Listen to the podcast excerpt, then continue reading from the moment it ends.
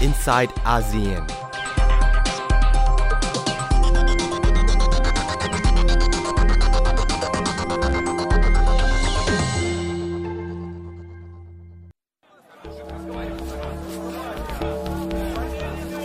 Tarakana Bay, Tarakana Bay, Tarakana Bay, Tarakana Bay, Tarakana Bay.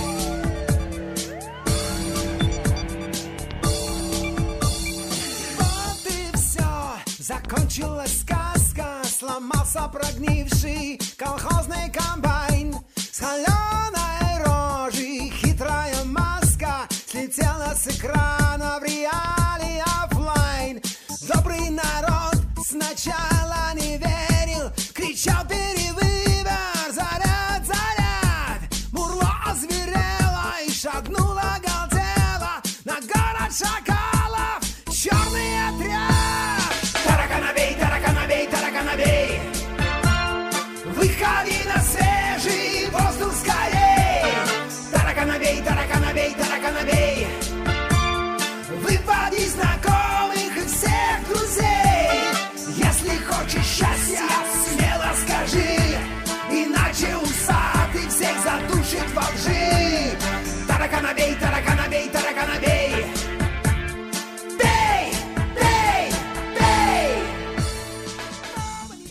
สวัสดีค่ะ ยินดีต้อนรับคุณผู้ฟังเข้าสู่รายการ i n s i ซต์อาเซียน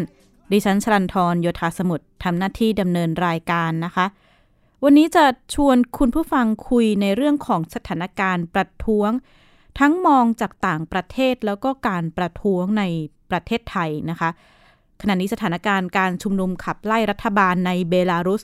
เดินหน้าต่อเนื่องกันมามากกว่า 10 วันนะคะ มีผู้ถูกจับกลุ่มจำนวนมาก แล้วก็มีผู้เสียชีวิตจากการสลายการชุมนุมสองคน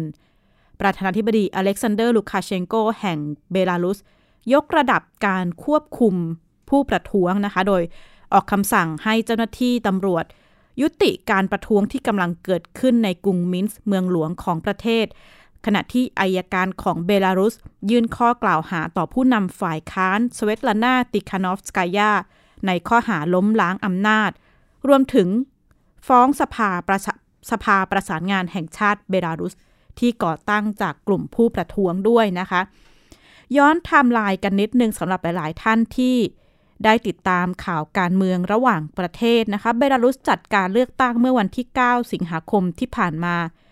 โดยผลการเลือกตั้งเนี่ยอเล็กซานเดอร์ลูคาเชนโกประธานาธิบดีเบลารุสที่ดำรงตำแหน่งมา 26 ปีเนี่ย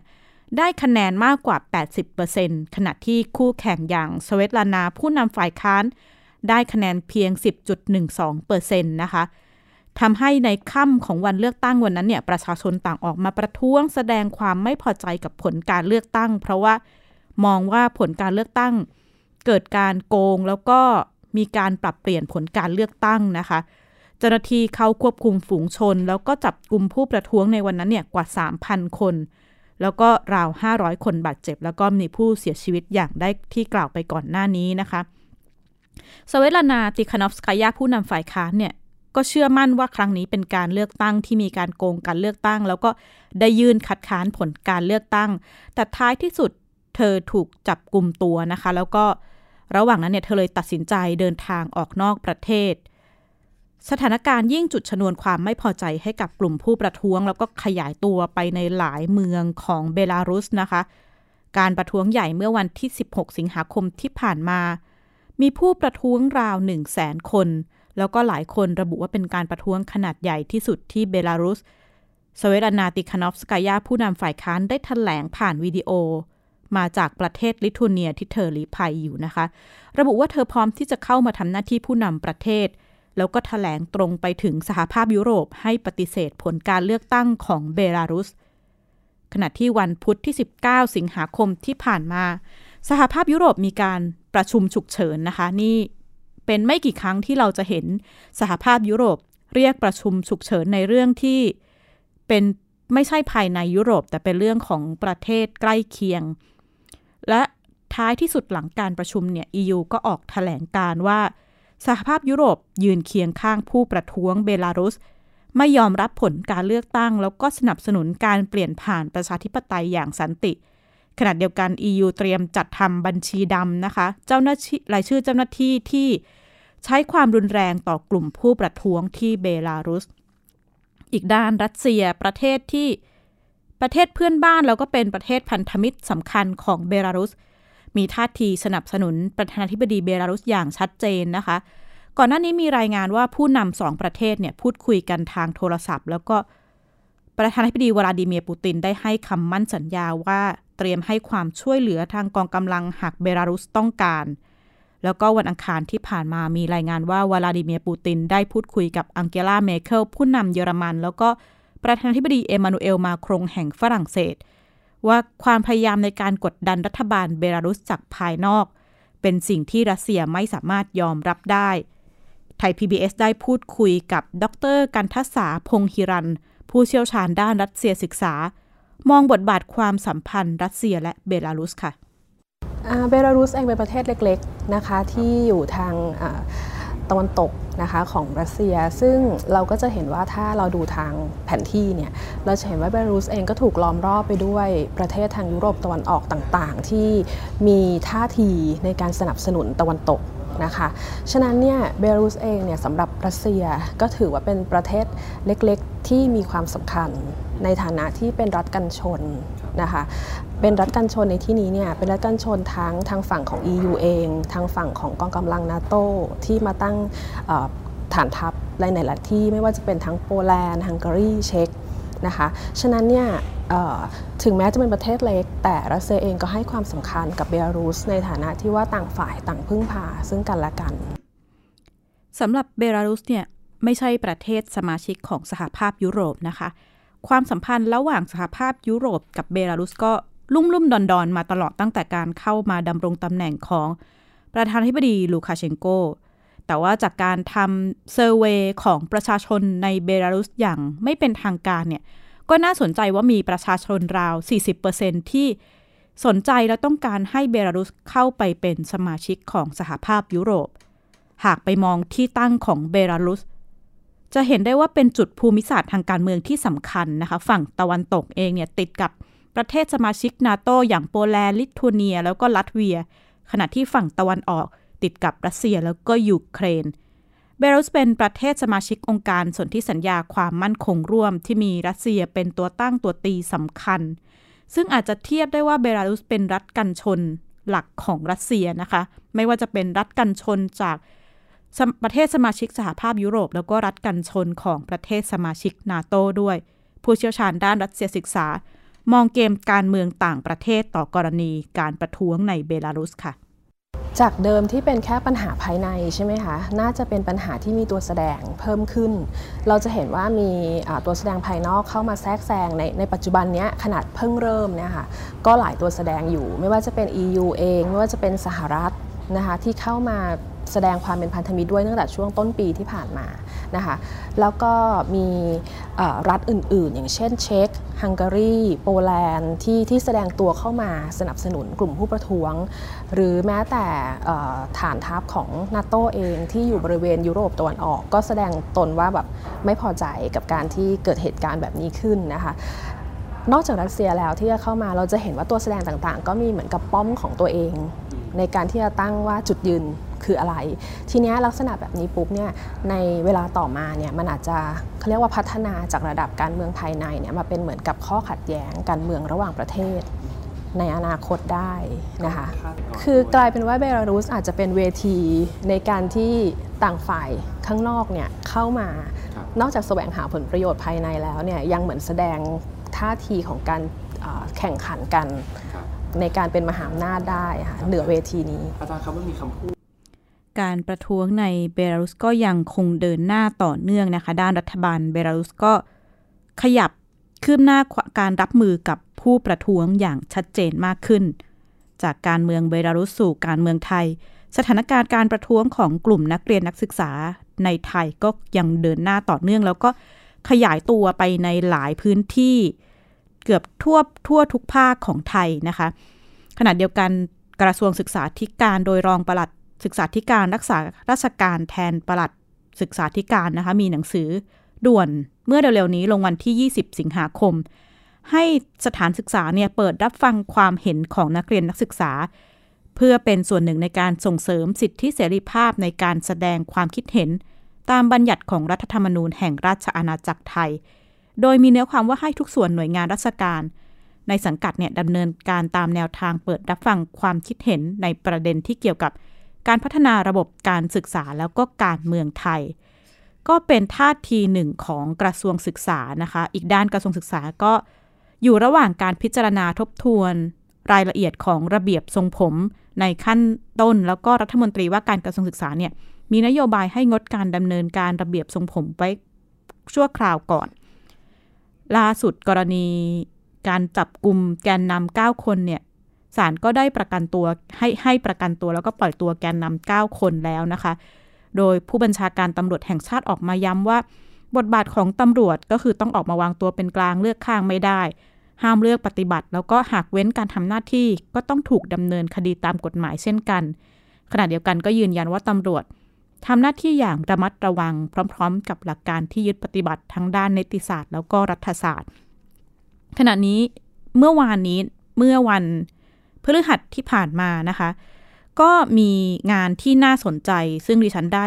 เข้าร่วมรับฟังเป็นการจัดโดยสมาคมผู้สื่อข่าวต่างประเทศ เสวนาภายใต้หัวข้อ Student-led Protest and Thai Politics Where it is heading นะคะ หรือก็คือการชุมนุมนักเรียนนักศึกษาของการเมืองไทยเนี่ยจะเดินหน้าไปทางไหน ในเวทีนี้นะคะมีกลุ่มตัวแทนกลุ่มเคลื่อนไหวเยาวชนปลดแอก มีผู้แทนสื่อมวลชน แล้วก็นักวิชาการด้านประวัติศาสตร์ มาร่วมเสวนาเพื่อมองสถานการณ์ การชุมนุม แล้วก็อนาคตการเมืองไทย สื่อต่างประเทศให้ความสนใจค่อนข้างมากนะคะ เมื่อวะเมื่อในงานประชุมเนี่ยก็มีผู้เข้าร่วม ราวๆ 70 คนนะคะ ตัวแทนของกลุ่มเคลื่อนไหว ทัดเทพเรืองประภัยกิจเสรีเลขาธิการกลุ่มเยาวชนปลดแอก ได้ขึ้นกล่าวในเวทีประสัยเป็นคนแรก แล้วก็ถแถลงข้อเรียกร้อง 3 ข้อ 2 จุดยืน แล้วก็ 1 ความฝันของทางกลุ่ม ขณะเดียวกันมองว่าทางกลุ่มเคลื่อนไหวเนี่ยก็แสดงความไม่พอใจของท่าทีรัฐบาลที่นอกจากจะไม่ตอบสนองทางกลุ่มบอกว่า แม้แต่ข้อเรียกร้องที่ทำได้ง่ายสุด เช่นการหยุดคุกคามประชาชน ก็กลับไม่ได้รับการตอบสนอง แล้วก็มีแนวโน้มที่จะรุนแรงขึ้นเรื่อยๆ ทางผู้ชุมนุมเองก็ระบุว่ามีแนวโน้มที่จะเดินหน้าแล้วก็ยกระดับการชุมนุมค่ะอตอนนี้นะครับเราได้ให้เวลารัฐบาลจนถึงในเดือนกันยายน ณ วันณวันที่ 16 สิงหาที่เราประกาศไปว่าให้เวลาถึงเดือนกันยายน แต่วันนี้เมื่อวานไม่กี่วันที่ผ่านมา มีการคุกคามประชาชนที่หนักขึ้นอีก ดังนั้นนะครับ เรามีความจำเป็นที่จะต้องยกระดับการชุมนุมต่อไป พื่อกดดันให้รัฐบาลตอบสนองข้อเรียกร้องของเราทันที ซึ่งการยกระดับการชุมนุมจะเป็นในรูปแบบไหน ตอนนี้ทางคณะประชาชนปลดแอก หรือว่า Free People เนี่ยกำลังอยู่ระหว่างหารือกันครับ ในวงเสวนาประเด็นที่ได้รับความสนใจจากสื่อต่างชาติค่อนข้างมากนะคะ มีการถามถึงแนวโน้มความเป็นไปได้ที่จะเกิดความรุนแรงหรือไม่ ซึ่งกลุ่มผู้ประท้วงก็ยืนยันว่าเขาเรียกร้องแล้วก็เคลื่อนไหวอย่างสันติ แต่ว่า หากไม่ได้รับการตอบสนองจากรัฐบาล ก็อาจจะจำเป็นต้องยกระดับการชุมนุม แต่ว่าจะเป็นการยกระดับการชุมนุมที่ย้ำว่าอยู่ภายใต้การเคลื่อนไหวอย่างสันติ เช่น ชุมนุมยืดเยื้อ ปักหลักพักค้าง หรือว่าขยายตัวไปตามพื้นที่ต่างๆ แล้วก็เชื่อมเครือข่ายทั่วประเทศค่ะ ขณะเดียวกันผู้สื่อข่าวต่างประเทศก็ถามถึงงบประมาณที่ผู้ชุมนุมนำมาใช้ในการเคลื่อนไหว กลุ่มผู้ชุมนุมบอกว่าไม่ได้มาจากพักการเมืองใดพักการเมืองหนึ่ง โดยเฉพาะแต่ว่าเป็นลักษณะการระดมเงินค่ะ ในวงเสวนายังมีนักประวัติศาสตร์ไทยที่ติดตามเรื่องการเมืองไทยมานานนะคะคริสเบเกอร์มองการเปลี่ยนแปลงผ่านการเปลี่ยนผ่านการเมือง แล้วก็ระบบการปกครองของไทย ว่าการชุมนุมครั้งนี้เป็นการเคลื่อนไหวที่รุนแรงอย่างที่สังคมไทยไม่เคยมีมาก่อน ขณะเดียวกันได้อ้างคำพูดของนายอนนท์ว่า อาจจะเป็นประเด็นที่สังคมต้องมานั่งพูดคุยกัน เพื่อให้ก้าวข้ามปัญหานี้ไปได้ I think it's very difficult to predict at the moment because we are just at the beginning. the, the things that have happened over the last two weeks have totally changed the context of political debate and of political possibility. And what we have seen uh, not only in the demonstrations ดิ in ฉัน Bangkok, ได้สอบถามคริสเบเกอร์นะคะ ถึงแนวโน้มความเป็นไปได้ ในการเปิดวงพูดคุยต่อประเด็นเหล่านี้คริสเบเกอร์ระบุว่าตอนนี้อาจจะคาดเดาอะไรยังไม่ได้เพราะว่าเป็นเพียงแค่การเริ่มต้นการเคลื่อนไหว แต่เป็นการเคลื่อนไหวที่ต้องการให้เกิดการเปลี่ยนแปลงไม่เฉพาะแต่เรื่องการเมือง แต่รวมไปถึงระบบความเชื่อแล้วก็ความคิดต่างๆ ของสังคมไทย รวมทั้งเป็นการเปลี่ยนผ่านระหว่างรุ่น การพูดคุยอย่างเปิดเผย เป็นสิ่งสำคัญและก็จำเป็นที่จะต้องทำเพื่อหาทางออก ขณะเดียวกันดิฉันก็ถามถึงความเป็นไปได้ในการที่จะเกิดความรุนแรง เพราะว่าคริสเบเกอร์เองเนี่ยได้ติดตามสถานการณ์การเมืองไทยมา ค่อนข้างยาวนาน เขาก็ระบุว่ามีความเป็นไปได้ที่จะเกิดขึ้น แต่ว่าขณะเดียวกันก็มองว่ากลุ่มที่เคลื่อนไหวครั้งนี้ ได้ศึกษาประวัติศาสตร์ความเป็นมาของการเมืองไทยมายาวนาน แล้วก็มองว่าทางผู้ร่วมเพื่อเคลื่อนไหวเองเนี่ยก็ได้แถลงย้ำหลายครั้ง แล้วก็มองว่าการเคลื่อนไหวจะเป็นความพยายามในการหลีกเลี่ยง เพื่อให้เกิดความรุนแรงน้อยที่สุด นี่ก็เป็นส่วนหนึ่งของสถานการณ์ ความเคลื่อนไหวทางการเมือง ของทั้งในประเทศแล้วก็ต่างประเทศที่ มีการประท้วงอยู่ในขณะนี้นะคะ ขณะเดียวกันสถานการณ์โควิด -19 ในต่างประเทศก็ยังไม่คลี่คลาย แล้วก็มีแนวโน้มที่จะขยายตัวต่อเนื่องนะคะ ที่นิวซีแลนด์จาซินดาอาร์เดิร์นนายกรัฐมนตรีนิวซีแลนด์ประกาศเลื่อนกำหนดการเลือกตั้งทั่วไป จากเดิมที่จะจัดขึ้นในวันที่ 19 กันยายน ก็เลื่อนเป็นวันที่ 17 ตุลาคม หลังการพบการระบาดระลอกใหม่ของโควิด -19 ในนิวซีแลนด์ พร้อมระบุว่าจะไม่เลื่อนการเลือกตั้งออกไปมากกว่านี้นะคะ เพราะว่าเป็นไปตามกฎหมายของนิวซีแลนด์ นายกรัฐมนตรีนิวซีแลนด์ยังได้ประกาศขยายเวลาปิดเมืองโอ๊คแลนด์ เพื่อป้องกันโรคต่อไปอีก 12 วัน หลังจากที่เริ่มกลับมาใช้มาตรการเด็ดขาดอีกครั้งเมื่อ 11 สิงหาคมที่ผ่านมานะคะ ล่าสุดพบผู้ติดเชื้อในเมืองเพิ่มขึ้นเป็น 58 คน แล้วก็บังคับใช้มาตรการเว้นระยะห่างทุกพื้นที่ทั่วประเทศ อีกด้านที่เกาหลีใต้หลายๆเราได้ยินสถานการณ์เกาหลีใต้หลาย ๆ ครั้งที่สามารถควบคุมจำนวนผู้ติดเชื้อได้ แล้วก็กลับมาขยายตัวติดเชื้ออีกครั้งเป็นหลายระลอกนะคะ สถานการณ์ขณะนี้ก็ยังน่าเป็นห่วงเมื่อ 21 สิงหาคมที่ผ่านมา ศูนย์ควบคุมโรคแล้วก็ป้องกันโรคเกาหลี KCDC ออกมารายงานนะคะว่า สถานการณ์โรคโควิด -19 เกาหลีใต้ในรอบ 24 ชั่วโมงที่ผ่านมามีผู้เสียชีวิตอีก 2 คน เพิ่มสถิติผู้เสียชีวิตสะสมในประเทศเป็นอย่างน้อย 309 คน คิดเป็นอัตราส่วนการเสียชีวิต 1.85%นะคะ แล้วก็ในรอบวันเดียวกันมีผู้ป่วยที่หายจากหายจากโรคแล้วก็ออกโรงพยาบาลเนี่ย57 คน ขณะที่จำนวนผู้ป่วยสะสมตอนนี้ที่เกาหลีใต้มีมากกว่า 14,000 คน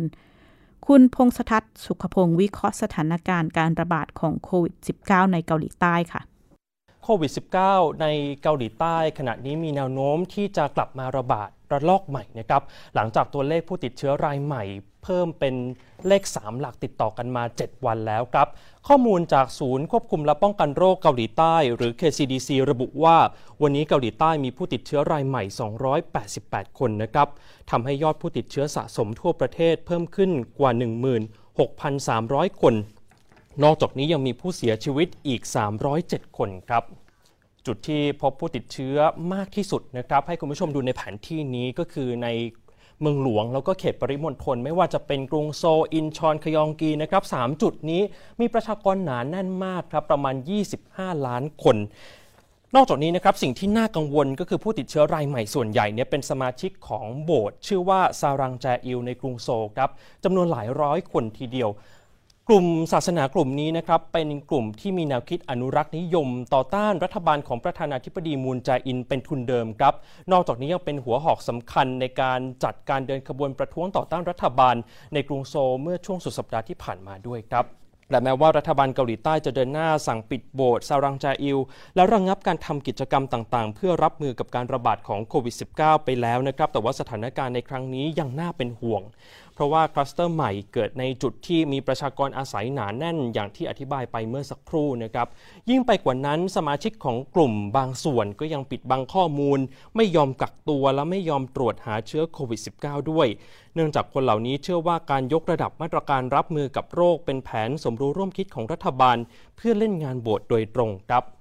เมื่อช่วงสุดสัปดาห์ที่ผ่านมารัฐบาลเกาหลีใต้เริ่มยกระดับ มาตรการรับมือกับโควิด -19 อีกครั้งหนึ่งนะครับ ไม่ว่าจะเป็นการสั่งปิดจุดเสี่ยงทั้งพิพิธภัณฑ์สถานบันเทิงร้านอาหาร ร้านคาราโอเกะนะครับใช้นโยบาย work from home เน้นทำงานจากที่บ้านเป็นหลัก ห้ามรวมกลุ่มในที่สาธารณะไปจนถึงการระงงับการประกอบพิธีกรรมทางศาสนาต่างๆ ด้วยครับ โดยสิ่งที่น่าสนใจอีกอย่างหนึ่งนะครับ ก็คือครั้งนี้ถือว่าเป็นครั้งที่ 2 ที่คลัสเตอร์ผู้ติดเชื้อรายใหม่ ของเกาหลีใต้มีต้นกำเนิดมาจากโบสถ์และกลุ่มความเชื่อทางศาสนาครับ หลังจากโบสถ์กลุ่มชินชอนจีในเมืองแทกูเคยเป็นจุดศูนย์กลางการระบาดใหญ่เมื่อเดือนกุมภาพันธ์ที่ผ่านมาเนื่องจากสภาพแวดล้อมภายในโบสถ์การร้องเพลง การกินอาหารร่วมกัน และการละเลยไม่ใส่หน้ากากอนามัยทำให้โบสถ์กลายเป็นหนึ่งในแหล่งแพร่เชื้อโควิด -19 ในเกาหลีใต้ และอีกหลายประเทศทั่วโลกนะครับ จริงอยู่ที่เกาหลีใต้ได้รับคำชื่นชมในการรับมือกับโควิด -19 นะครับ แต่ในขณะเดียวกันก็ยังมีข้อบกพร่องอยู่ วันนี้ผมสอบถามข้อมูลจากคนไทยที่อาศัยอยู่ในกรุงโซลครับให้ช่วยประเมินสถานการณ์ และแนวทางการรับมือของรัฐบาลเกาหลีใต้ครับก็เอ่อถ้าให้ดูโดยภาพรวมนะคะ คนส่วนมากก็มีความพึงพอใจในการดำเนินการของรัฐบาลพอสมควรค่ะ รวมถึงตัวปอนเองด้วย แต่ว่าเอ่อมันก็ยังมีบางส่วนที่ประชาชน ไม่ไม่ค่อยพอใจนะคะ รัฐบาลยังมีความบกพร่องในเรื่องของการยับยั้งการแพร่กระจายของเชื้อจากจุดต้นต่อค่ะ อย่างเช่นครั้งนี้การระบาดเกิดขึ้นอีกแล้ว ซ้ำเดิมผ่านจากโบสถ์ลัทธิทางศาสนาใช่ไหมคะ ซึ่งคนเกาหลีเนี่ยมองว่าถ้ารัฐบาลยับยั้งไม่ให้มีการดำเนินกิจกรรมแบบตัวต่อตัวตั้งแต่แรกก็จะไม่เกิดการระบาดครั้งนี้เกิดขึ้นนะคะ การพบผู้ติดเชื้อเป็นกลุ่มก้อนในครั้งนี้ เกิดขึ้นในจุดที่มีประชากรอาศัยอยู่หนาแน่นนะครับ ก็เลยทำให้มีความกังวลว่าระบบสาธารณสุขอาจจะรองรับไม่ไหวในอนาคตนะครับ ค่ะขณะที่ทั่วโลกสถานการณ์โควิด -19 ก็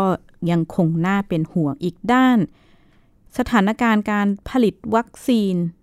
ก็เริ่มกลายมาเป็นการแข่งขันการเมืองระหว่างประเทศมากขึ้นนะคะ หลังจากที่รัสเซียประกาศความสำเร็จในการผลิตวัคซีน เป็นประเทศแรก ๆ ของโลกก็เกิดเสียงวิพากษ์วิจารณ์ ความไม่น่าความไม่เชื่อถือต่อคำประกาศของรัสเซีย แต่ว่า 21 สิงหาคมที่ผ่านมา ผู้สื่อข่าวรายงานถึงผู้สนับสนุนโครงการวิจัยวัคซีนโควิด -19 ของรัสเซียออกมาระบุว่า รัสเซียเองจะเริ่มทดสอบวัคซีนโควิด -19 ตัวแรกของโลกเนี่ย ผ่านการที่ผ่านการรับรองในประเทศกับอาสาสมัครครั้งใหญ่ที่สุดนะคะ ซึ่งมีผู้เข้าร่วมมากกว่า 40,000 คนในสัปดาห์หน้า แล้วก็จะมีหน่วยงานวิจัยจากต่างประเทศเข้าร่วมสังเกตการในครั้งนี้ ซึ่งนี่นับว่าเป็นครั้งแรกที่รัสเซียออกมายอมเปิดเผยข้อมูลรายละเอียดเกี่ยวกับการทดสอบวัคซีนใหม่ ในช่วงสุดท้ายนะคะ โดยเป้าหมายของรัสเซียเนี่ยเพื่อลดความวิตกกังวลของผู้เชี่ยวชาญทั่วโลก แล้วก็ความไม่มั่นใจที่เกิดขึ้น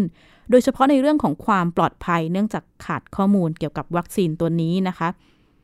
วัคซีนของรัสเซียตัวนี้มีชื่อว่าสปุตนิก5 พัฒนาโดยสถาบันวิจัยกามาเลยา ขณะที่นักวิทยาศาสตร์แล้วก็เจ้าหน้าที่ของรัสเซีย